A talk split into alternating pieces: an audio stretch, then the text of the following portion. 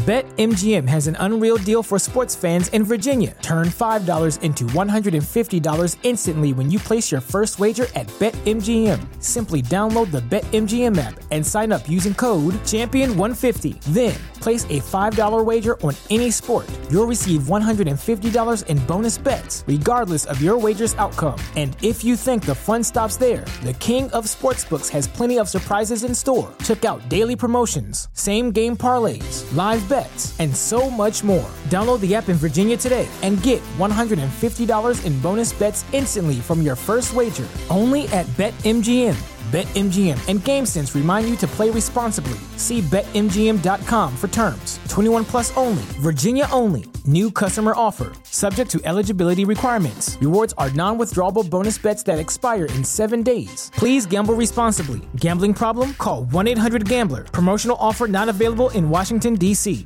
The legends are true. Overwhelming power! Sauce of destiny. Yes! The most legendary sauce has arrived as McDonald's transforms into the anime world of WickDonald's. The greatest flavors unite in all new savory chili McDonald's sauce to make your 10-piece Wick Nuggets, fries, and Sprite ultra powerful. Unlock manga comics with every meal and sit down for a new anime short every week only at WickDonald's. Ba-da-ba-ba-ba, go! At participating McDonald's for a limited time while supplies last. And we're live. Hi, my name is Justin. This is Nick. Say hi, Nick. Hey. And this is Jay. Hi. We are Cryptids of the Corn. This podcast will focus on cryptids of the Midwest region, specifically Bigfoot, but not limited to Bigfoot.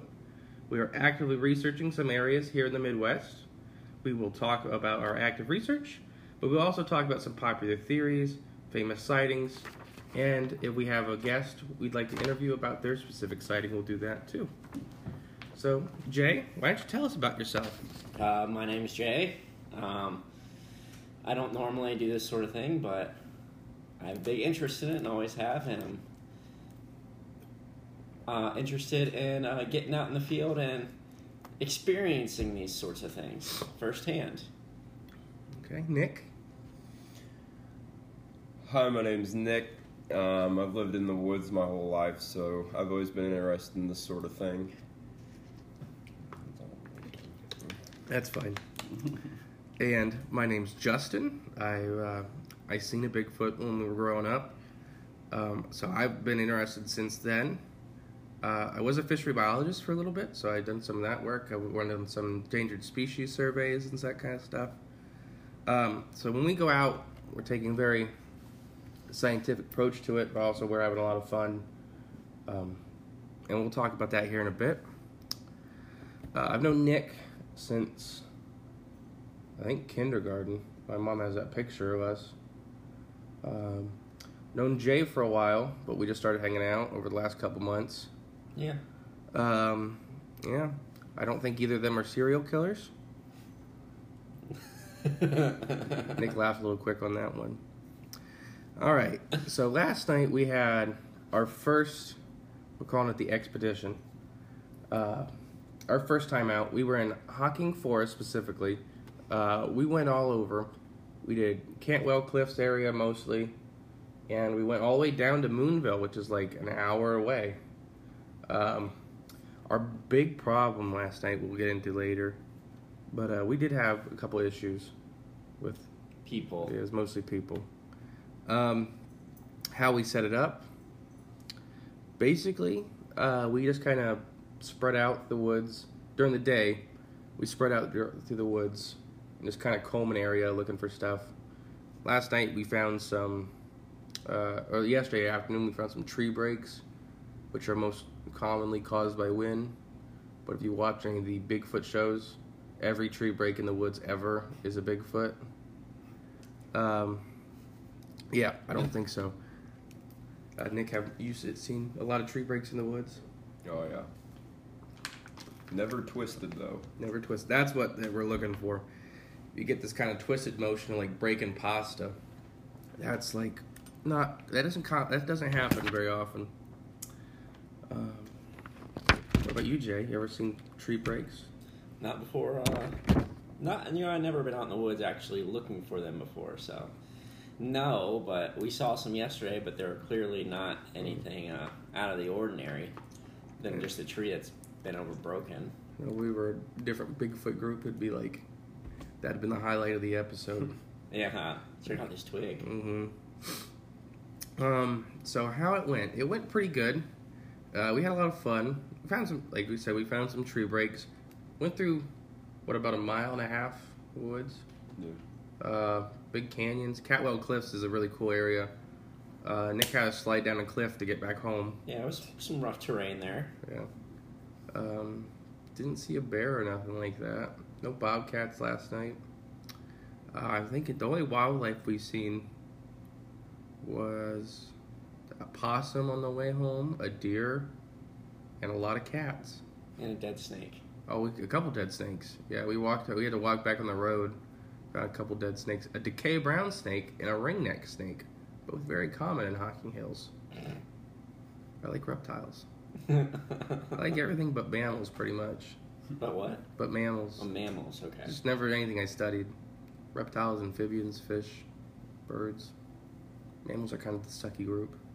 Well, yeah, 'cause they stink. Yeah, they stink. Especially rodents. All right. Nick, we are uh, at your property here. Do you want to give out the address to everybody that's listening? Hocking Hills. uh, specifically, we're really close to Rockbridge. It's a really cool area. Uh, people don't get how much actual forest is down here. Oh, yeah. It's it's it's crazy. Like uh, driving through the highway, you can see the hills with the trees and stuff, but you get out. Like when we went to Moonville, uh, what did we drive like eight, ten miles, and there was one house, Mhm. and that was it. Mm-hmm. Uh, and people don't get how you can just walk off. I mean, if you wouldn't want to be found out there, you wouldn't be found. If you know how to survive off the land and stuff like that, you're not. I mean, you're not gonna be found. When we lived in Nelsonville for college, there's a whole homeless village out in Wayne National for part of the year. Never get seen. Uh, they're really nice people. Uh, you can run into them, you know, when you're going out there, but they don't want you to be found. They don't. They're not found. Then they go down to Tennessee for the winter. They just walk back and forth every year. Wow. Um, they're nice people. Skunk was a guy. He is responsible for a couple Bigfoot sightings on Har- or on uh, Hocking College property because he'd come down and fish. Is he on the uh, BFRO? He, I, I don't know, but people would call in and say uh, to like the Hocking PD, Oh. they seen Bigfoot. He's They- just a big hairy guy. They thought it was him. Yeah, he, he he they yeah when they'd see skunk, and he trade he uh, he trade a lot of like stuff for like little fishing gear and stuff from college students. Huh. He'd always come down with like big bags of pawpaws and mushrooms and stuff like that. That's how a lot of those guys make their money. Is they'd sell mushrooms to the mushroom buyers that come through town. Forage the land yeah, and things. Yeah, nice guys. Hmm. Um, so did we find anything last night? A lot of deer sign. a lot of deer. That was kind of cool, and we'll have a video posted on YouTube uh, here shortly. Uh, a lot of deer scrapes. Rut just started at some, I think, uh, last week roughly. I'm not sure about down here because we're like I said, we're recording this in a Hocking. Uh, so up home in Ada, I think they started last week, so they probably started. They might have just started this week uh, down here. But yeah, a lot of scrapes, a lot of rut pits, just everywhere. Yeah, there's a lot. Um, found a possum. No, so we did ID some really cool areas for future future expeditions. Our biggest problem this weekend, and it was crazy, was that every place was jam packed with hundreds of people. Every place we went out, Which is crazy. we drove out on a stone road as far like, just to the outreaches. As far as I know, you know, without going deep into Wayne National. Uh, and there just people all night, coming and going all night. And it's just like there's nowhere to go. So we kind of called it an early night just because there was no sign of people stopping, coming Yeah. and stuff.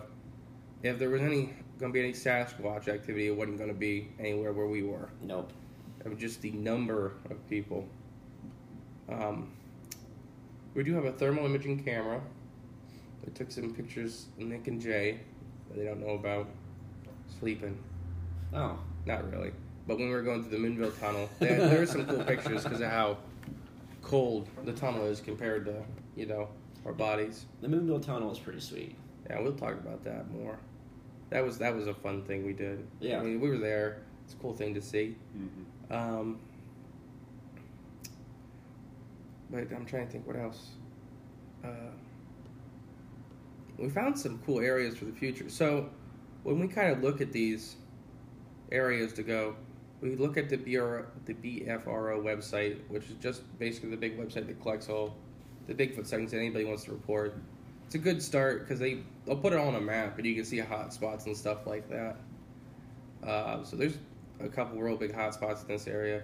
Where we were in Conkle's Hollow, had a sighting. Um, I just forgot the date. I wish I had it in front of me, but uh, I think this this summer at some point. I don't remember now, but it was recent. It was recent enough, and you could see when we drove past Conkle, it just Full of people. It, it, but it's full of people. But it's just forest. oh yeah, yeah, yeah. If you're 30 foot off that trail, nobody's going to see you.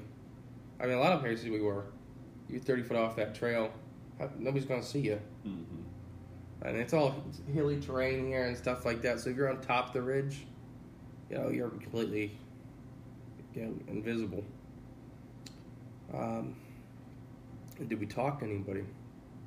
We had a waitress come up to us at dinner and tell us her story. Uh, that's she. I don't remember her telling us the age she's seen it, but it sounded kind of recent, like she wasn't a kid. Mm-hmm. But she and her friend see just this huge monstrous head, and she just said it was black and furry. And I, I she described it to us. Uh, I we gave her a card with an email so she could further type out her story because that helps sometimes Yeah. when you can sit down and really write out what you're trying to say. But uh, But she looked legitimately scared. yeah, she didn't. She's telling the story. yeah. she seems excited to find somebody that She's share might, with. yeah, that that might actually you know not make fun of her. Yeah. That, that that's happened a couple times. Uh, so we've had a couple people come up to us. We have two different sets of Bigfoot tracks that have come up to us. Uh, one from Salt Fork, and one from Maver- I can't say it. Minerva. Minerva, Ohio, and both of those were kind of like you know looking. Uh, the one lady from Minerva came up to me and she's like, "Do you believe in all that stuff?" And I'm like, "Yeah." And I thought she was gonna like start making fun of me or something. And she's like, "I got something to show you." So she was just feeling me out to see what I thought about it first before she talked about it. Yeah. Um, and the other one was on the Ohio Deer Picks, and he was getting made fun of. And I just told him to come over to the group on, uh, you know, and he did. He's a really nice guy. He cast his tracks. I walked him through how to do it, and that was up about ten minutes north of Salt Fork, where he was from. Uh, that area is just that's the one of the that's the biggest hot spot in Ohio. That's where the Ohio Bigfoot Conference is held. And when you go up there, you realize why. It's just forest. It's just forest, and it's not fun forest to like walk through. Hocking has a lot of cliffs, but Salt Fork has a lot of big rolling like hills. It has cliffs too, but it just got areas that are just if you walk down there, you're gonna spend all day walking back out. Yeah. It's just not fun for a person, you know. It's not. Did his cast ever come out? He got one because he had two break, and it was very upsetting Mm. for him. Uh, but he did get the third one, and he found a tracker three, and he took a video, and I can put that on the. Fa- I'll ask permission to put that on the YouTube video. Uh, but you can see like he walked with him and did like a. He had to like jump to go from track to track, which is kind of cool. And he had tape measure in one of his pictures, so you'd actually see it was. I think the track was 16 inches long, but it was only six inches wide, so it was very narrow. In which uh, juvenile Sasquatch tracks are very rare, so we don't really know. They're, maybe they walk a little differently on their feet. It could have just been a partial print too. Yeah. That happens a lot. You know, ground's hard. Even though they're heavy animals, they do have a large foot pad, and that spreads out weight a lot. That's why you know deer have a very small foot surface. That's why they almost leave tracks and Everywhere. anything. Yeah. You know, you're talking about elephants and stuff like that. You have a very heavy animal, but a very large foot. Mm-hmm. so they spread it out, you know, over a big distance. Ugh. I'm trying to think. Um, yeah, that's most of our people have come up to us and told us stuff. Um, Moonville, though, what's your guys? So Moonville was a town. I should have printed it up the little story, but uh, Moonville was a town that has that uh, has all kinds of ghost stories. The town completely disappeared one year. Uh, I think it was around 170 ish people. Uh, nobody knows really what happened. Food and stuff was left there. Um, but we went to the Moonville Tunnel just to try to get away from people because there's a big forest around Moonville with nobody. Uh, what did you guys think about it, Jay? Oh, it was eerie. I don't know. It was neat though. Like it, it was neat um, to just be there and see it, but it was disappointing that there was also a lot of people there too. A lot of people, a lot of people, constantly all night. Yeah, Horses too. and horses. Yeah, Yeah. I didn't really cut out one of these. You walk up beside him. Yeah, his butt's facing me. I've worked with horses a long time. You know what you don't do? Walk right by their butt. So you kicked really freaking hard. What did you think about it, Nick? It was your first time, and you lived down here. Yeah, it was pretty cool. I mean, definitely a different vibe because the the age of it. Thinking about what could have happened there, but who really knows? Yeah, that's the thing. Nobody knows. Uh, I think the weirdest thing is the, one of the more likely things is that some kind of disease came through. Now, one of the things with that was there was no mass grave because normally when a disease comes through one of those villages, uh, normally like the first half of the bodies are buried because the people are fit. Try to get rid of the bodies at least. As far as I know, they've never found anything besides they had a small cemetery, but nothing. Not like the whole town was in it, you know. could have been like a giant Wendigo type creature chased them into a interdimensional portal. There you go. They all disappeared. And uh, some people, it was like in the early, like, 1900s. Like, so it wasn't like. So some people blame like Indian incursions and stuff like that, Native American incursions, and it just wasn't happening in Ohio at that time. Maybe early 1800s. Yeah, like hundred years before that, sure, but uh, some people say they. I don't know. I don't get that part.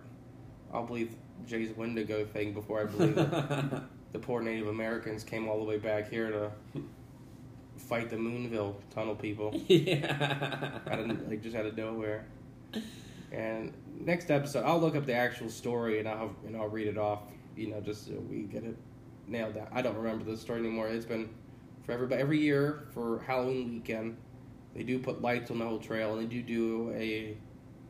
I think it's a paid ghost walk and dinner at midnight. Uh, it's for some charity, and I can't Hmm. remember now. So it's not like somebody's making a lot of money because it's on state ground. Right. Yeah. Uh, but I think it's it's a big charity event. It's cool. Uh, I went the first time. It was October thirtieth, so the day before Halloween, and we went and we didn't know about that event. And we get down there and everything's lit up. And we're like, oh, this is really. We thought they just had it lit up every night for people to walk. And I'm like, this is nice. Yeah. You know, it's not very creepy. And then uh, some guy came out of the woods and he's like, "What are you guys doing here?" Like, uh, we thought we were here to look at the Moonville Tunnel. Was it not open? He's like, "Oh, it's open. We have it set up for this event tomorrow. So just don't mess with any of the lights or anything like that." I'm like, oh, okay. He was super nice after that, but you know, a bunch of you- kids, Yeah. uh, you know, coming down. You know, he, I'm sure they've been setting up those lights all week because it was very expansive, and that you know he's definitely there to guard all night to make sure nobody's coming to screw with their work. Right. Yeah. I think it's like over a hundred bucks per person. Oh wow. It might be it might be two hundred Yeah. to do so. It's not like a cheap event. Right. But a lot of the people from Columbus come down. We complain about it all the time. When I lived in Nelsonville, we complained about it at least. What, the city slickers. The leafers. That was Oh, the, the worst leafers. thing. Because they would pull over the stupidest spots in the road on campus, just like they owned everything to take pictures of leaves. And I get they're pretty. I get it. It's cool. But you can't. We live, like, we got to do stuff. yeah. Like we don't have the money to take off a day on a Wednesday, so you can park in the middle of the friggin' street and look at leaves. leafers. It's a big, it, it's a big thing. And that, um, yeah, They always come down. It was crazy. Every little so Conkles Hollow we picked because it is normally not very popular. It is kind of a rough trail, uh, so it's it's too, not rough enough to be like a really hard trail, but it's not easy enough to be like an easygoing family trail. So most people avoid that little state park. It's almost been sold a couple times. And we get there, and there's like 150 cars. Yeah, the parking lot was full. Hocking, our old man's cave, probably had 200, 300 cars there. Uh, every every park, Conkles Hall or not Conkles, uh, Cantwell Cliffs had a full parking lot. They were parking out to the road. I've never seen that. I've been here all summer and stuff like that. Never seen that. And uh, I think part of it is because, like Nick said a couple times, it was Saturday, and part of it is it might be the last, the last hurrah weekend for all these Right. Yeah. you know fair weather hikers. Before it gets too cold. It's nice in the wintertime when no one's here. Mm-hmm. Because yeah, when we go out, yeah, there's no, there's not a, there's there's ten people out in the parks, all you know, and they're mostly locals that go walk their dogs or something like that. Yeah. What else happened? Anything else happened last night? Played around with the. Th- we have a thermal imaging camera. Oh, we even found the uh, the guy up in the tree stand. Oh yeah, I felt bad for that guy. We were walking through during the day, and he was super nice. It's Oh, yeah. public land, so we have every right, and he has every right. And uh, we kind of walked right under him. And he's waving at us, and he's like, "No, you guys can keep coming through." He's super nice. Uh, But just I've had bad experiences in Wayne National with hunters because some of them just get so mad, and I get it that it's frustrating, but then like he said, you know, it's public land. There's no, and he, he realized he set up on a trail after, because he's like, your guys are like the fifth people to walk by. Yeah, that was a bad spot. Yeah, he's like, I came, I parked on the backside and walked up, and then I got up here and realized this is the end of a trail. Uh, but he's seen a deer right before we got there, so he talked about that. Um, but I wasn't out of breath because I'm a little out of shape. I'd asked him if he ever seen Bigfoot. But we were also trying to get out of his way so he could keep hunting because he didn't come out. He didn't come out for a couple of hours after we left. His car was still there when we left. So he may have he may have waited for something to come back, and they'll come back. If the deer watch you move through, they don't know he's there. They just seen us. right. Yeah. So after we move out, you know, fell down that cliff. yeah. Now, the first spot we tried, so when we were, we started at the top of uh, Cantwell Cliffs and wa- walked all the way down, um, and that was cool. It was it was pretty fun. It's really neat to see that area. Big, Oh, yeah, it was- it big was awesome. expanses, old logging roads. But when we get to the end, oh, excuse me, when we get to the end, it's like a, the first piece of the cliff we see is what, like a seventy foot drop, pretty much straight. Yeah. I'm looking at a 90 foot tall tree at the top. It's like 20 foot away from me. so it drops quick. Uh, and then we kind of wiggled around and we found a decent spot to get down. It had a big old cave in it. Uh, Jay found his own little cubby hole. oh yeah. That picture will be on YouTube. I could live there. Just a little. And Hocking has all those little nice cubby holes. Uh, we didn't find a bear, thank goodness. That was I was worried about when we start getting into those kind of tuckbacks. Mm-hmm. That's where bears like to hang out. Hmm. Uh, Well, good thing. yeah, yeah. You you don't think I could move quick, but you want to see how fast I'll scramble back up that cliff. yeah. You come around and there's a bear. These are just black bears here. Yeah. There's like six of them. When we were in the dorms, we had like a 60 pound black bear get into the dumpster. And some lady thought it was a dog and walked up and started yelling at it until she realized it was a bear. And nobody believed her until they put up cameras and they seen it. Yeah, he's coming every night. He was coming every night to get the dumpster. Right? You remember the dumpster's like in the middle of the parking lot Mhm. under a light. Yeah. Bears were going in there. Oh, a bear. A bear. Yeah, just some some probably like two year old. Yeah. Hocking doesn't have many. They had one at Burr Oak State Park. Oh, that was another one we could have went to. Burr Oak, we'll have to remember that. Add it to the list. uh But uh, Burr Oak State Park has a had a mom. This is years ago now, four years ago, five years ago. It's been a while. Uh, had a mom teaching her cubs how to break into cars. Yeah, they were talking about putting her down because uh, she was on Ohio has like kind of like three strikes for bears, you know, Yeah. that kind of stuff. And they were really weird because he was literally teaching her cubs how to do that. So now, not only you're gonna have one bear breaking into cars, and she was one weekend she broke into like three cars, Man. breaking the window in, Yeah. getting in. Uh, I don't know if they ever put her down or whatever. They didn't. I mean, they did. Obviously, they didn't make that public. Like they're not gonna talk about. Yeah, we had to go shoot one of the five bears in Hawkins. You're Right. yeah, she's she she has orphans now. Yeah, they. I, I but they only do that like three times, and then if you a bear or whatever, two oh three, keeps doing problems. You know, they're just gonna get rid of that bear. right, yeah. And just you know, because there's one thing coming in and getting in a trash can. It's another To when you're literally car. breaking a glass window and climbing inside of a car. Oh, and then you can do it to a house too. Yeah, I mean, think about that. If somebody, if you broke into the window on the other side of your car and you didn't see it, you fling open your door and there's glass there, you're like, oh, what happened? Somebody broke into my car. And then you're from the back seat. Yeah. There's a mom and two cubs. Now you're getting your face mauled. Yeah. You were hoping at that point it's just a burglar, not some freaking black bear. They don't get big in Ohio like they do in Tennessee. I've seen a lot of black bear in Tennessee that are just look like small cows. yeah, I wouldn't want to run into any of that. Yeah, black bears aren't that scary as long as they don't have cubs. There's wild pig everywhere down here, but have you ever seen one? Nope. I've seen tracks at on campus. Never, I've never seen one. Jay, I know you've never seen one. I didn't know there were any down here. This is Jay's first time outside, Yep. so we'll talk about some of our other expeditions and what we have planned for the upcoming. We'll go like six months. You know, I don't plan. I don't want to plan super far out, but I think in December we're gonna go down to Salt Fork, and we may do that. Uh, a couple, you know, a couple times before the spring. Uh, then January, February is ice fishing season, so good luck everybody. But uh, when we go start going up, so we have a cabin in Michigan. My family does.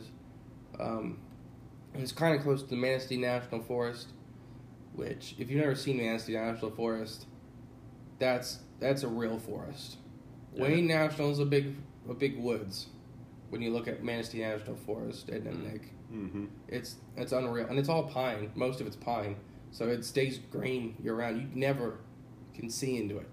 Hmm. Um, I seen a, I seen one bear once there, and there's bear there everywhere. It's not like here where there's like I make jokes, but there's I think there's only ten bear in Hocking County. It's something like that. It's not it's not a lot. It's a handful of animals Mm-hmm. because they just started coming back over the last you know what decade, something like that. You know they're not they're they're just coming back. Uh, there's bear everywhere in there, and nobody sees them. And you're talking about you know a 200 300 pound animal, black. They're, they're not they're and bear don't hide very well. Most of the time, they're not making themselves hidden, Right. uh, and people don't see them. And there's a lot of them, and uh, we go up north enough, there's elk, and uh, right on the edge of Wayne National up at Burt Lake, uh, and we've never seen them.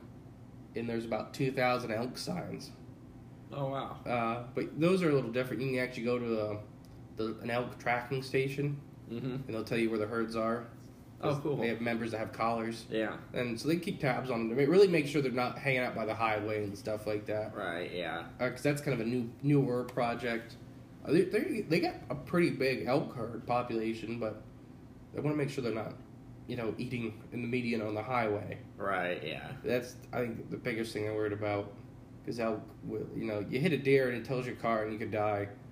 You hit a 900 pound elk, you are dead. Uh, Car is totaled. yeah, and the elk gets out and takes off. That's like hitting a moose. You know, you hit a moose, that's, you might as well hit a brick wall. You probably have a better chance. of surviving. uh, so while we're up there ice fishing, we're, we're gonna we have flyers and stuff we do for our research. So we kind of spread them out this you know this trip all around just to get people's stories and try to get. I guess the goal is to get fresher intel because the BFRO website is really helpful, but you have to go on and you have to publish your story, and how many people do that? You know, when we're talking, you know, there's a, lot of a lot of sightings there. It's probably I'm gonna say one in twenty people think they see something like that to actually look up online and post their story. You know, most people just write it off. Right. Yeah. So if we go out looking and say, hey, this is you know our private email. You know, we're we're not here to make fun of you or nothing like that. You know, you don't have to say your name. You don't have to give us any information. But you tell us what you seen and where it was. You know, we would like to go out and research. And we have a lot of it set up as basically endangered species surveys. I've done a lot of that with my old job. Uh, a lot of it, a lot of the Bigfoot stuff, you just gotta really take out it. Like people, people do a lot of the stuff that they say, like rock stacks. You know, you gotta when we do endangered species surveys, especially for mammal, you know, mammals. Like, say you're looking for some kind of vole, there's other species of vole in the area. So not every little vole turd you find is a vole. Like the vole species you're more you looking for. Yeah. So it's just sorting out, you know, just because it is something that could be caused by a Sasquatch doesn't mean it is. Right. Especially here in like Hocking and stuff like that. There's people like we found this weekend everywhere. Kids stack rocks. Mm-hmm. Now, if there's a 300 pound rock in that stack, that's a little more, you know, that's a little more pressing towards evidence. If it's something a couple men would have trouble doing and you're out, way out, you know, that's a little different. Uh, the tree breaks we already talked about, you know, tree snaps happen all the time. Uh, every windstorm, some tree is going to just snap. Mm-hmm.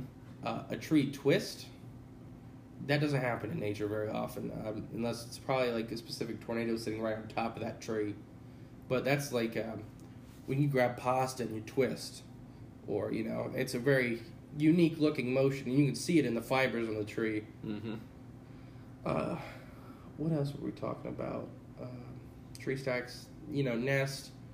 All kinds of animals make nests, so it's not like you know you can't just point at every hole in the grass and say that's a Sasquatch. Right. That's what I think we're really trying to step away from is just every little thing you find is not Sasquatch. If they were that common, we'd have one in the zoo, or one would be down on a wall somewhere.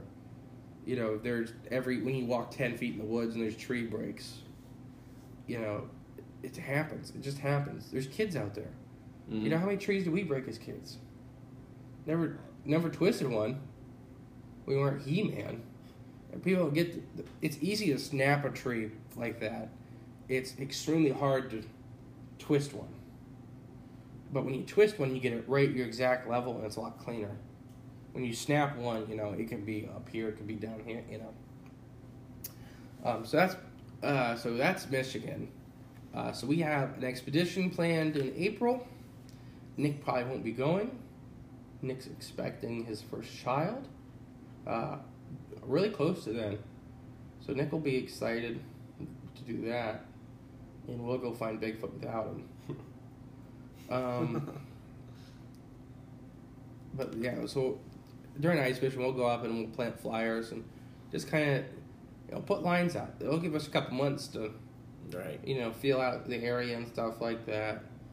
I already have people in Salt Fork, and I have people down here in Hocking that are already keeping their eyes out and ears out for me. Um, and then that's the other one is we have a lot of stuff planned in Salt Fork, but we already talked about that. But yeah, Salt Fork is the Bigfoot capital of Ohio. It's crazy. There's a lot of sightings in Salt Fork. Hocking has a lot of sightings. Um, and we just looked last night on some of the hot spots of Ohio, and it's so weird. Hardin County, Allen County line was one of the hot spots on that map. Yeah. Wasn't that weird? It's kind of weird. Out of nowhere, and that's where I had my stuff, and that's the woods we shared and all that. You know, it's just, it just is a very odd thing to think about. That why, and we'll have a whole episode on Bigfoot migration theories. But any mammal that size would have to migrate without being found.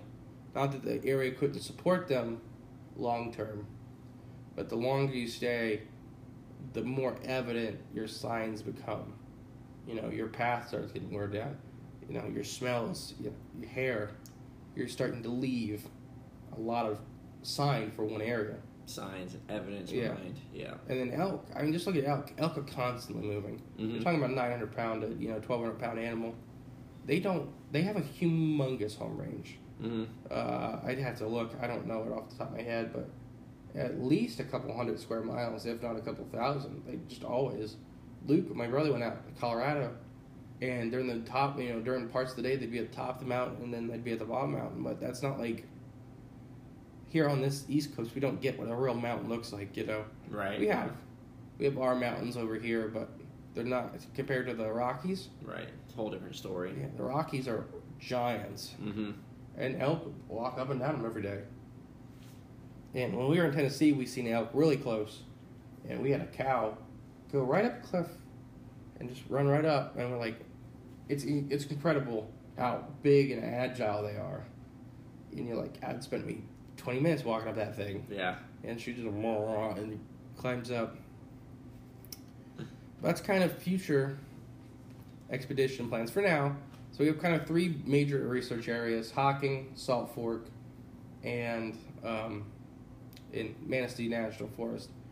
Manistee's it's just we will be picking specific areas Yeah. of the Manistee National Forest because there's uh there's some snowmobile trails in it that are you know 80 90 miles that's a snowmobile trail they have in it luke uh, not luke uh, levi my other brother has done some of those uh, and they're, they're real rural and they see elk on them uh, levi thinks he's seen i can't remember I believe, uh, that might have been the up but levi thinks he's seen a moose on one of them That'd be intense. I'm, I'm terrified of moose Yeah, they're pretty big. Uh, they mur- they're just murder machines. I'm more scared. You got to be more scared of mammals than carnivores. Mammals don't think, or not mammals, herbivores. Sorry, herbivores don't think when they kill. They just they get spooked and they murder you. Uh, carnivores really think it out. A lot of times they back off. You know, as long as you don't give really strong prey vibes, like lions are a lot safer than water buffaloes if you're in Africa. Because a water buffalo sees you, it's to kill you. There's no, there's no you know chances. There's no thought. No lion. If the lion just ate, you know, if the lion's full, if the lion's by itself, you know, there's a lot of factors that lion's to take into consideration. How you're acting. If you look at the lion and you gently just keep on walking like you don't care, that lion's going to take that into consideration. That that thing's not scared of me Mm-hmm. it's not coming towards me. So it's not aggressive towards me, but it's not, you know, it's not coming to look for a fight. Uh, so it's not, and it's not running from me. So it's not, it's not a food item. Uh, herbivores just murder you, just murder you. That's why hippo's the most dangerous animal on the planet. Yeah, screw that. Would hate to run into a hippo ever in my life. Mm-hmm. Hippos are scary. If it's not in the zoo. Big water murder pigs. Nick, would you rather fight a hippo or a grizzly? Grizzly bear might get bored. the hippo just was mean. yeah. All right, so here's our first big question of the first podcast. And I'm, if you guys at home can't tell, I'm a talker. You think? Uh, Jay's kind of in the middle. And we've had people we met that have asked me if Nick talks. And that's more my fault than his. Because I just talk. And Nick just sits there and nods his head along. Me and Nick have been, we've been all, we've been all over this side of the country together. Uh, we've kicked an alligator together. Uh, played red light, green light with water moccasins. Uh, played tag with a rattlesnake in a thunderstorm. Yeah, all these stories are going to come out. Um, but the big question that we're going to tackle for this episode is what do we believe Bigfoot is personally? And without getting too you know too into depth, that could be a, another three hour conversation. Yeah. But you know, so well, Jay, why don't you go first?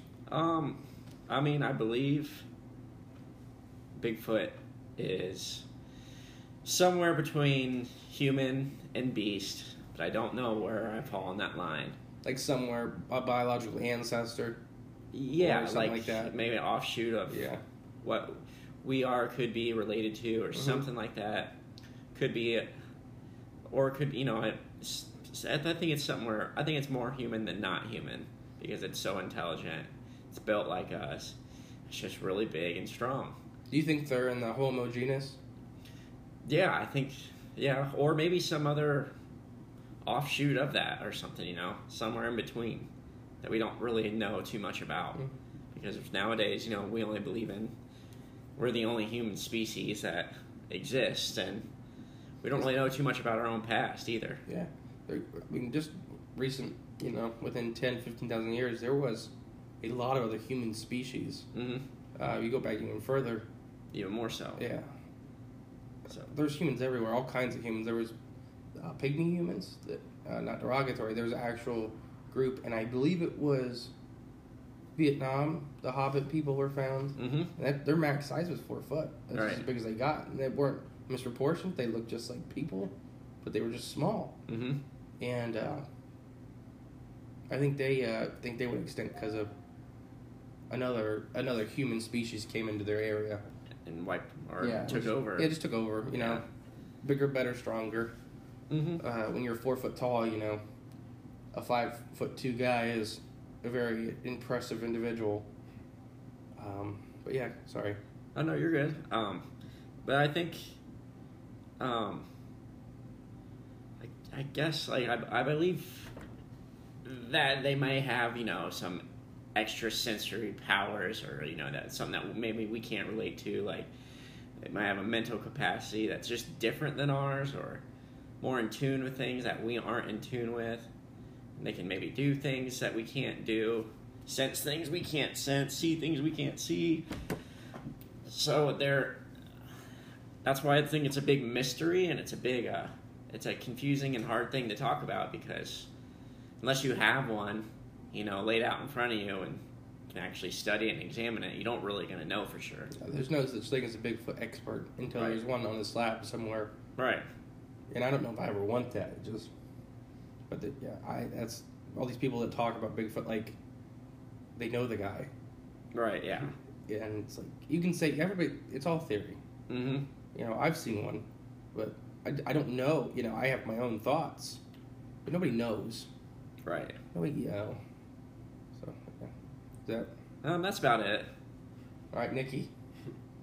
Um, I'm still on the fence a little bit, but if I were to guess, I would. I don't know if I'd think he's necessarily a biological creature that's physically here, so much as an entity or something of that nature that maybe could come and go from one place to another and not necessarily stay.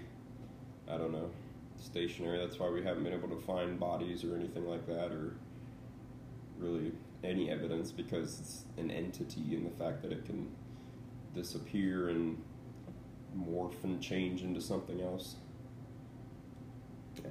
There's a lot of there's just a lot of weird with Bigfoot, and some other strange phenomena are associated with Bigfoot. Like we talked about spook lights. Mm-hmm. You know, it's weird how often that gets associated with Bigfoot. People see spook lights and then have a Bigfoot encounter, or vice versa.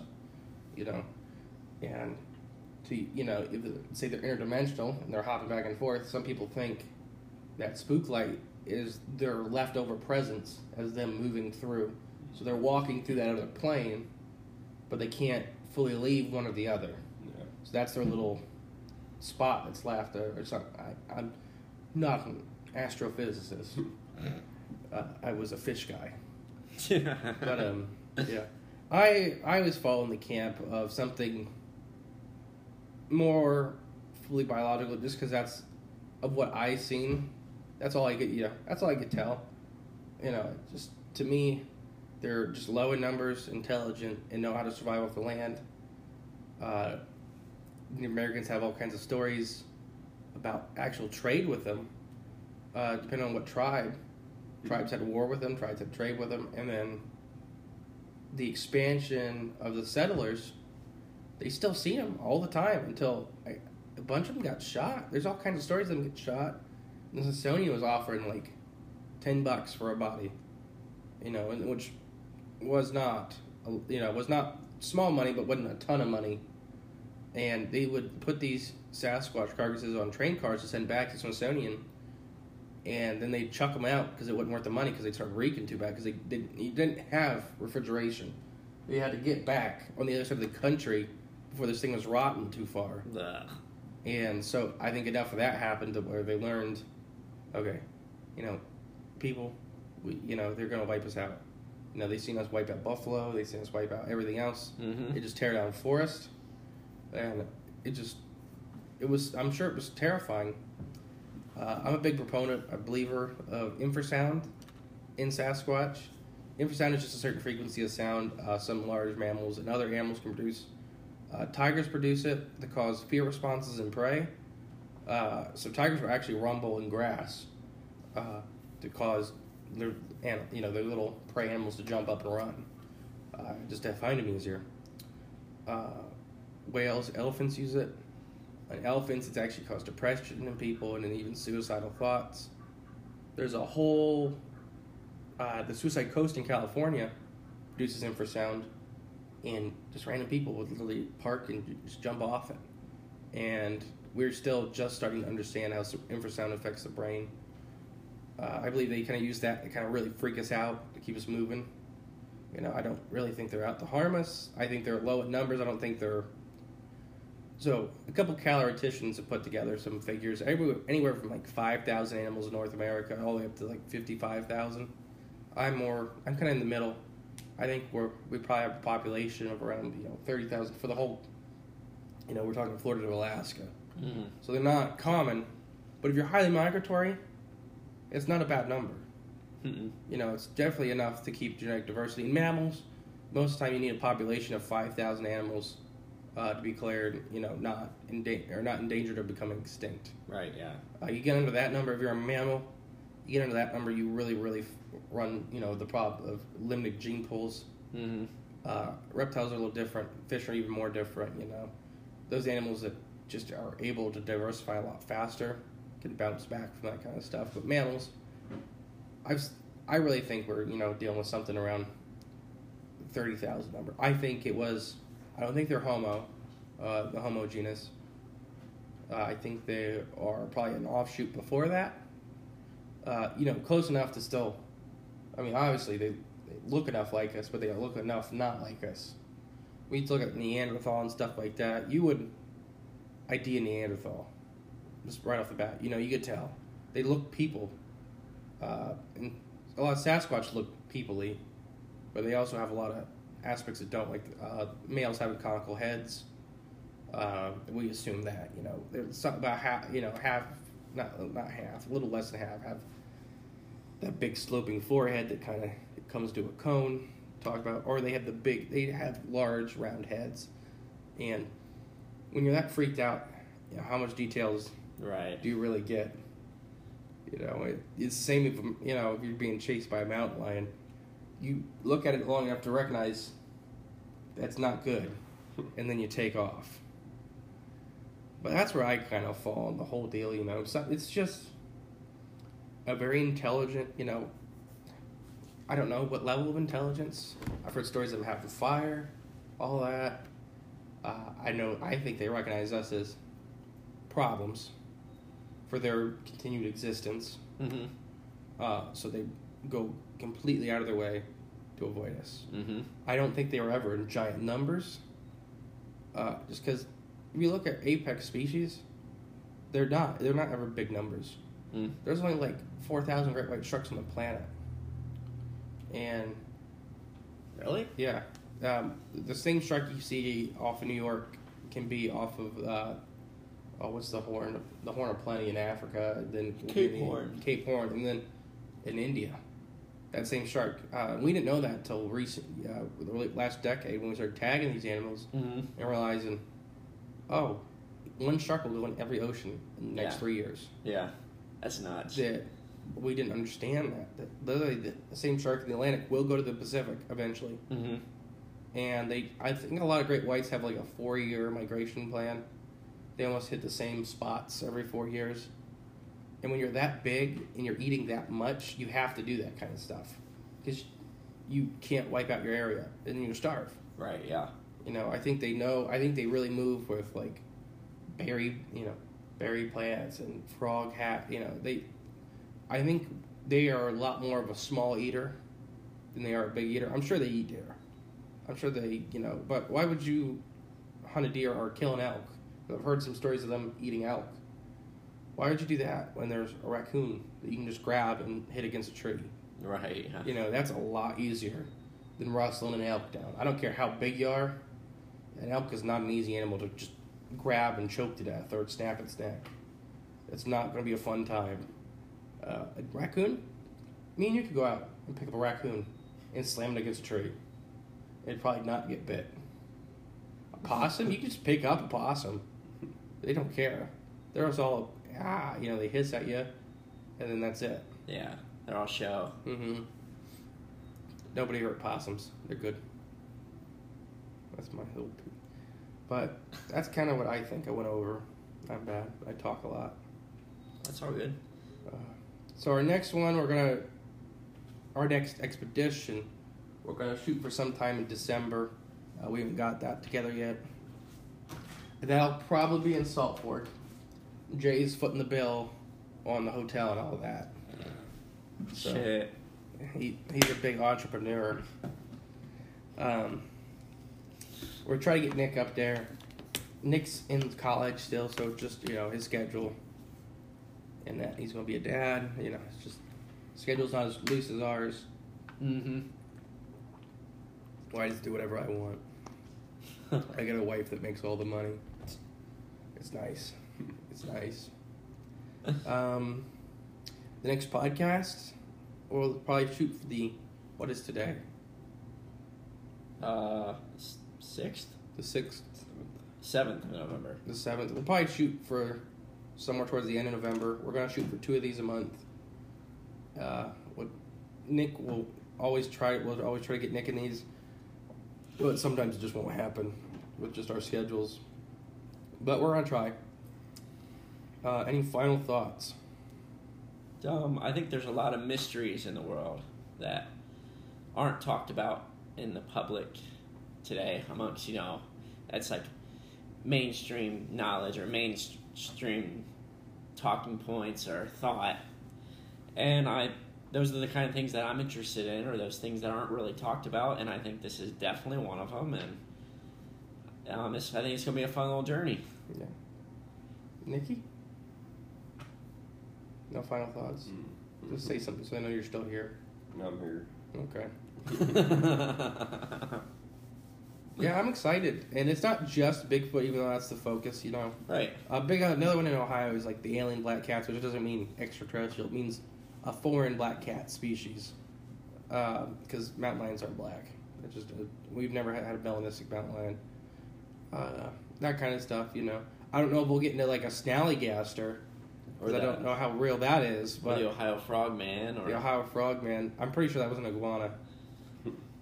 They uh, they shot an iguana like a week later that didn't have a tail, like Huh. a big iguana, and I'm pretty sure that's what the frogman was. interesting It was a big tailless iguana. I mean, that, keep in mind that was the 50s. yeah so yeah yeah, so they didn't see iguanas very often. You know, it's not like the pet trade now. You know, Right. You see a you know a four foot iguana without a tail. Like, don't like that thing. All right. Well, I think that's it. Thank you guys, everybody in the listening. We'll see you next time. Bye. Hey guys, it's Justin here again. I just wanted to say uh, thank you for listening. Uh, I promise we will get better at this, the whole thing. Uh, finding stories, reports, going out and investigating, doing our research, uh, and presenting it to you guys. I'll get better at editing, we'll all get better together. Uh, we appreciate you guys getting on this journey with us, and I hope you listen to us next time. Thank you guys.